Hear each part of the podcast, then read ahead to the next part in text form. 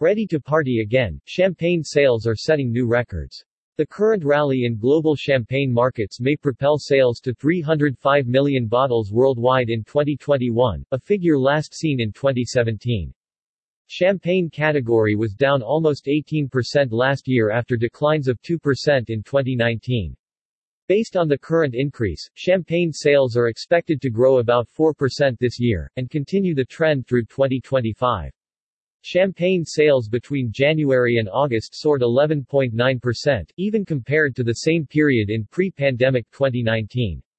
According to the French Champagne Wine Growers Lobby SGV, champagne sales are on course to reach a four-year high this year, thanks to booming exports to the United States and Australia. The bubbly sales are soaring, spiking back to volumes last seen before the global coronavirus pandemic and the ensuing lockdowns sent sales plummeting, as people were banned from throwing parties.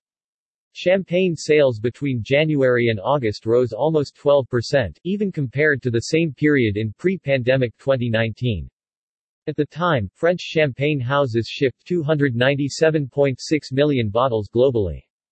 In 2020, however, the region exported only 244 million bottles, according to data from the Comité Champagne Trade Association.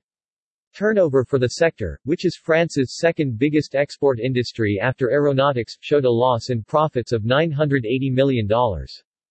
The category was down almost 18% last year after declines of 2% in 2019. An analyst from UK-based International Wines and Spirits Record IWSR told CNBC, citing the group's drinks market analysis figures. Now, based on the current increase, the firm expects champagne sales to grow about 4% this year, and continue the trend through 2025. The forecast of the French General Syndicate of Champagne Winegrowers is even more optimistic. The group expects that the current rally in global champagne markets may propel sales to 305 million bottles worldwide in 2021, a figure last seen in 2017. Some experts believe that people are simply ready to party again after spending over a year locked down. If I have to guess, I think that consumers are ready to celebrate even just the little things in life, Natalie Pavlatos, a spokeswoman for U.S.-based Champagne Bureau, told CNBC. While the holiday season is still ahead, Pavlatos notes that her bureau is already receiving reports of sales that are higher than last year's levels. So we may actually be seeing not only a return to normal but even better performance than we had in 2019, Pavlatos said.